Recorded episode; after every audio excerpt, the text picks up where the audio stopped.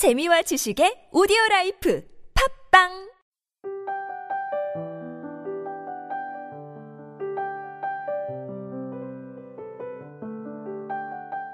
내 속에는 늘 똑같은 치명적인 결핍이 있었고 그 결핍은 내게 격렬한 굶주림과 갈증을 가져다 주었어.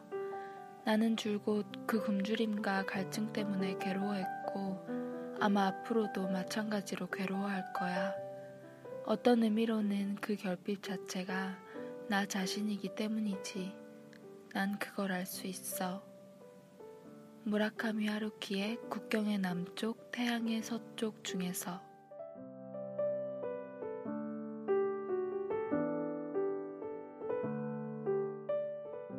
우리 가슴 속에 있는 결핍 말입니다. 사랑의 결핍이든 안정감의 결핍이든요. 이 결핍이 우리를 참 힘들게 합니다. 불쑥 찾아오는 굶주림과 갈증은 우리를 더 부족한 사람으로, 못난 사람으로 만듭니다. 괜히 예민해지기도 하고요. 내 결핍에 대해 함부로 얘기하는 사람이 미워지기도 하죠. 그치만 어떤 의미로는 내가 이 결핍 때문에 괴로워할 것을 미리 알기에 더 많이 보이는 것들이 있습니다. 나와 비슷한 결핍을 가진 사람에 대해 공감을 할 수도 있고 연민을 가질 수도 있죠. 이 결핍 때문에 나의 마음이 좀 더 깊어집니다. 깊어지는 만큼 세상을 보는 눈도 넓어지지 않을까요?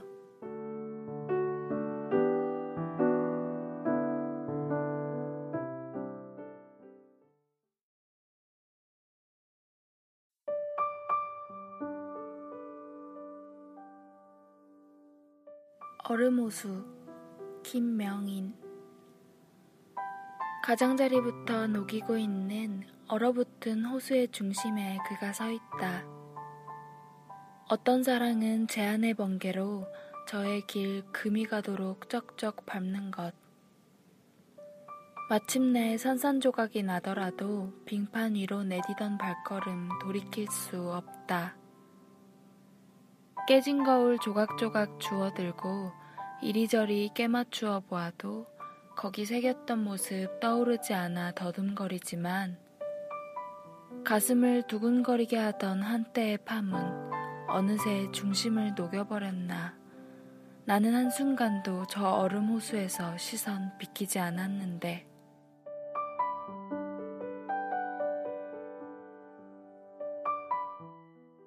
가끔 단단히 얼어붙은 얼음 호수 위에 불안하게 흔들리며 서 있는 저를 상상합니다. 인생은 어차피 혼자라는 그 우스갯소리가 귓전을 때리며 정말 혼자인 듯한 기분이 들 때가 있죠. 내 이야기를 들어줄 사람도 없고 누군가 나에게 위로를 건네줄 사람도 없는 때 말입니다. 저는 그럴 때 말이죠. 시에서 나온 것처럼 마침내 산산조각이 나더라도 빙판으로 내디던 발걸음을 걸어봅니다. 제 결핍을 일부러 더 들여다보기도 하고요.